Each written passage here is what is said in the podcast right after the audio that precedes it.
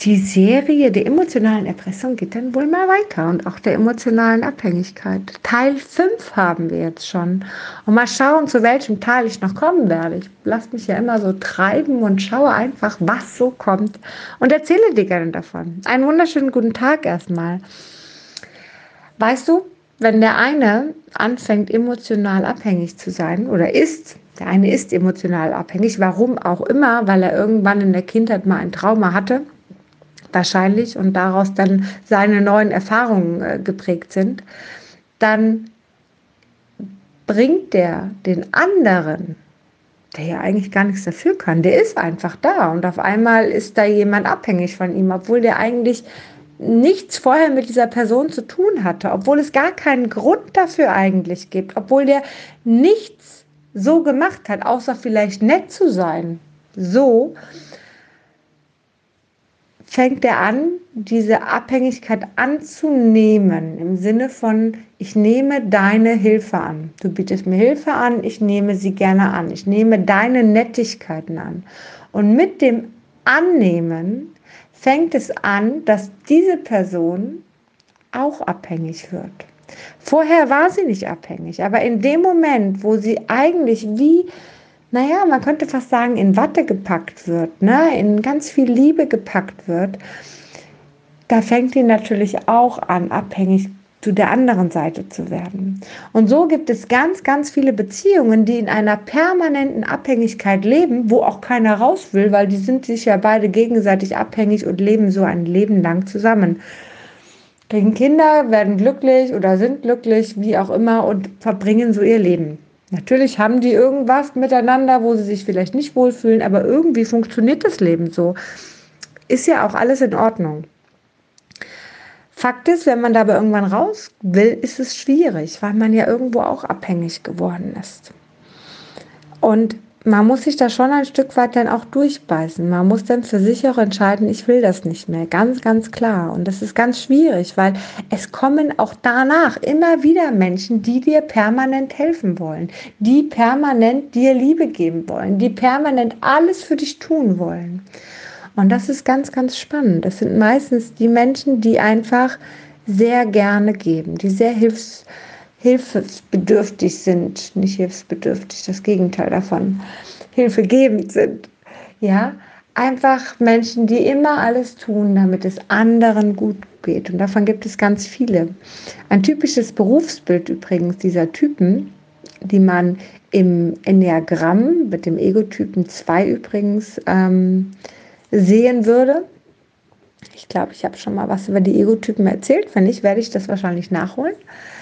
Ähm, diese Typen, die geben und geben und geben, weil sie eigentlich Liebe haben möchten.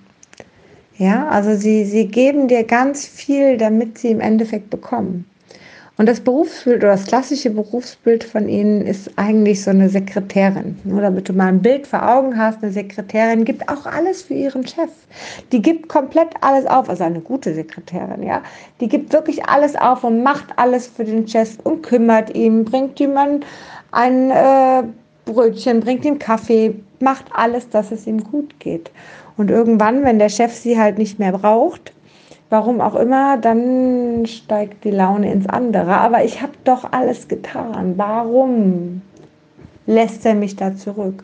Oder einfach die Tatsache, die Mutter, vielleicht kennst du es auch, nicht alle Mütter, nicht falsch verstehen, aber die Mutter, die alles für ihre Kinder gibt, die macht alles für ihre Kinder, die gibt ihr ganzes Leben auf für ihre Kinder und tut und tut und tut und vergisst sich, macht keine Hobbys mehr, hat ihr Übergewicht immer noch von den Schwangerschaften, weil sie es nicht losgibt, weil sie sich nur um ihre Kinder kümmert, ja, macht wirklich alles, aufräumen, ah, Schule, Kindergarten, ich weiß nicht was alles.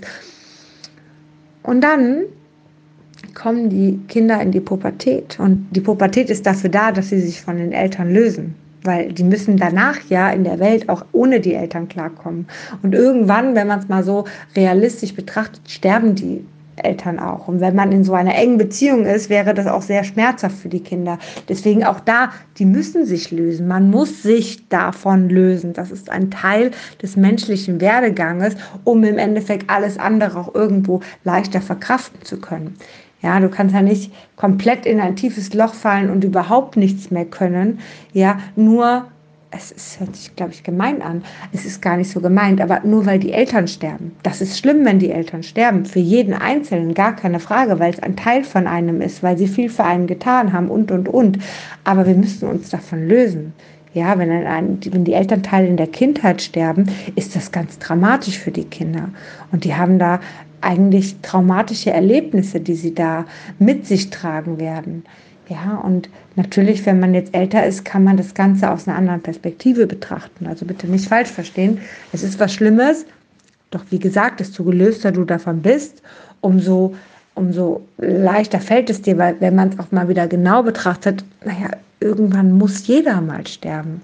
Ja, es wird keiner 200 Jahre, 500 Jahre 20.000 Jahre, dann wird es keine neuen, brauchen wir keine neuen Babys mehr. Also es ist einfach ein, ein Wandel der Natur, der immer wieder weitergeht und das gehört halt dazu, ebenso wie die Kinder sich in der Pubertät trennen. Das ist halt so. Und die Mütter, die halt so festklammern, die so viel gegeben haben, ja, die fühlen sich dann natürlich auf den Schlips getreten. Aber ich habe doch so viel für dich gegeben. Ich habe doch alles für dich gemacht. Ich habe mein ganzes Leben für dich aufgegeben.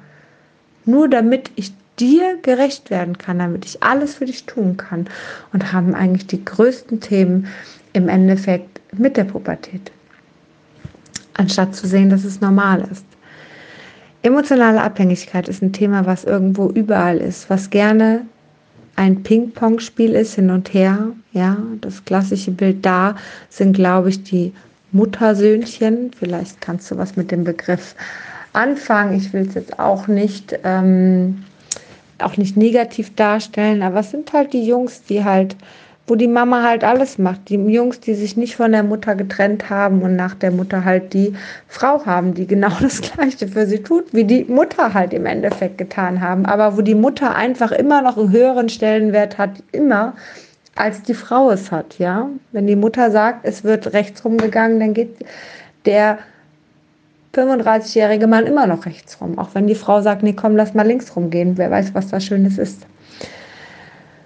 Sind Abhängigkeiten, die ein Ping-Pong-Spiel machen. Die Frage ist, willst du drin sein oder willst du nicht drin sein? Die Frage ist auch, und das finde ich gerade eine viel wichtigere Frage, wenn du nicht drin bist und wenn du nicht derjenige bist, der emotional abhängig ist, willst du wirklich da mit hineingehen und diese Menschen in deiner Umgebung haben, die das bei anderen ausführen, die das vielleicht bei dir ausführen könnten und, und, und? Oder sagst du, danke, ich löse mich von all dem, weil ich habe da einfach keinen Bock mehr drauf. Ich möchte gerne frei sein.